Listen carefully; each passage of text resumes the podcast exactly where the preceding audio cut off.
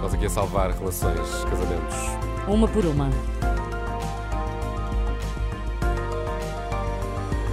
Tempo agora para o explicador com o Miguel Coelho e esta tarde falamos de uma nova plataforma online onde vai ser possível consultar as declarações de rendimentos e o património dos políticos. Isto pode ser útil agora que estamos a caminho das eleições, não é? Que acontecem a dia 10 de março, como sabemos, mas afinal, Miguel, que plataforma é esta?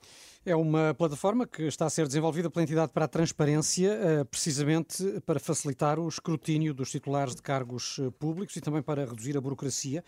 Eh, vamos, por exemplo, poder aceder livremente a informações sobre a vida profissional profissional dos políticos, como os cargos exercidos pelos ministros e deputados ao longo dos últimos três anos isto antes de assumirem eh, funções públicas uhum. e até três anos depois de deixarem essas eh, funções. Mas depois também há dados que só são divulgados mediante pedido, nomeadamente tudo o que uh, está relacionado com rendimentos e património, portanto, documentos sobre as Sim. casas que são propriedade de políticos, as ações e participações que tenham em empresas. Mas esses pedidos podem ser feitos por qualquer pessoa, Miguel? Por exemplo, se eu tiver muita curiosidade sobre os rendimentos de um político específico, posso aceder a esses documentos? Sim, uh, não é certo que seja dada autorização. Uh, para isso tem de ser feito um pedido à entidade para a transparência e, quando submetes o requerimento na plataforma, tens de explicar uh, as razões, o que é que te leva a querer consultar determinados documentos. Depois, sim. a entidade para a transparência tem 25 dias para decidir e, se o pedido for aceito, aí sim podes consultar os documentos também online e apenas durante 5 dias. Mas, Miguel, eu continuo aqui com uma dúvida sim. relativamente a isto. Normalmente, os dados pessoais, como a morada ou o número de telemóvel, nunca são divulgados. Isso também acontece nesta, nesta plataforma? Sim, esses dados também eh, não são divulgados eh, e além eh, das moradas e dos contactos dos representantes de, de cargos públicos, como referias também,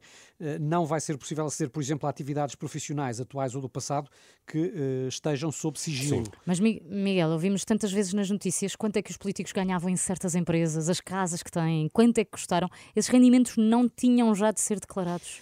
Uh, tinham, e, e, bom, e tu também já o podias consultar, só que era tudo feito presencialmente no Tribunal Constitucional. Ah, Com esta nova plataforma, os políticos e titulares de cargos públicos podem passar a entregar online a declaração de registro de interesses, como se chama, que é exigida por lei, podem submetê-la na plataforma durante os 60 dias seguintes a tomarem posse e as consultas também podem ser feitas online, é, é a diferença. E quando é que isto entra tudo em vigor? Uh, a entidade para a transparência, que é, como já referi, a responsável, uh, diz estar a fazer todos os esforços para para lançar a plataforma ainda antes das eleições pois dava jeito. Eh, legislativas. Eh, a verdade é que a plataforma já vem com grande atraso, isto Sim. porque o anúncio inicial eh, já remonta a setembro de 2019 portanto passaram já mais de quatro anos e, e, além disso a primeira data para a plataforma entrar em funcionamento era janeiro, mas do ano passado, hum. portanto na melhor das hipóteses vai tudo começar a funcionar mais de um ano depois do, do, prometido. Bom, vamos então aguardar para que a plataforma esteja então pronta, cá fora, a funcionar, estão dadas as explicações, como habitual, pode ouvir de novo este explicador no site da Renascença,